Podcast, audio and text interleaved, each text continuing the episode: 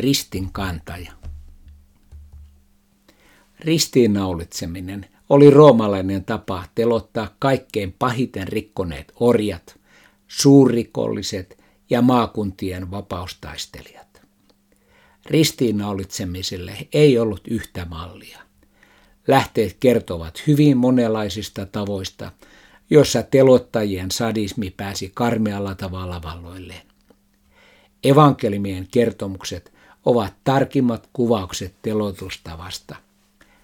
Kaikesta vaihtelusta huolimatta muutamat osat kuuluivat rangaistukseen useimmiten ja ne kuuluivat myös Herran kärsimystiehen. Roomalaisilla oli tapana ruoskia kuoleman tuomittu ja ristille tuomitulle se oli osa rangaistusta.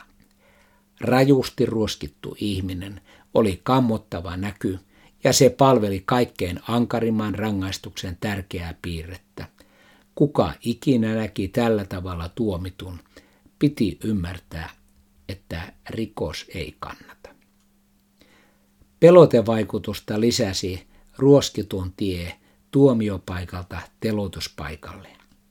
Hänet pakotettiin kulkemaan ristin poikkipuu sidottuna käsivarsinsa halki kaupungin paikalle, jossa hänet naulittiin ristille kaikkien nähtäväksi ja pilkattavaksi. Mukana kulkeva pyöveli piti pistimellään huolen siitä, että matka eteni. Evankelmit kertovat, että Herra ei pystynyt kantamaan omaa ristiään.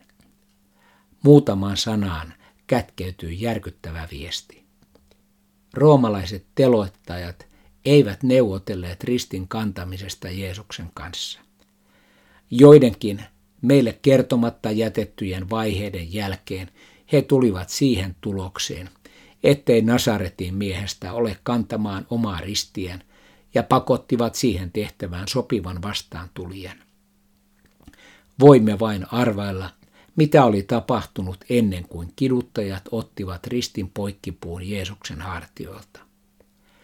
Jossakin vaiheessa ihminen vain ylittää sen rajan, jonka jälkeen mikään uhkaaminen, potkiminen eikä hakkaaminen saa enää nousemaan ja jatkamaan kulkua.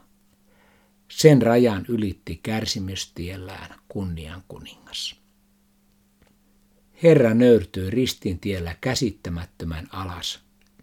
Minun tähteni hän kulki tiensä, ja jokainen sen askel on rakas, ja se velvoittaa minua. Hebrealaiskirje sanoo luussa 12. Juoskaamme sinnikkäästi loppuun se kilpailu, joka on edessämme, katse suunnattuna Jeesukseen, uskomme perustajaan ja täydelliseksi tekijään. Edessään olleen ilon tähden hän häpeästä välittämättä kesti ristillä kärsimykset ja nyt hän istuu Jumalan valtaistuimen oikealla puolella. Ajatelkaa häntä, joka kesti syntisten ankaran vastustuksen, jotta ette menettäisi rohkeuttanne ja antaisi periksi.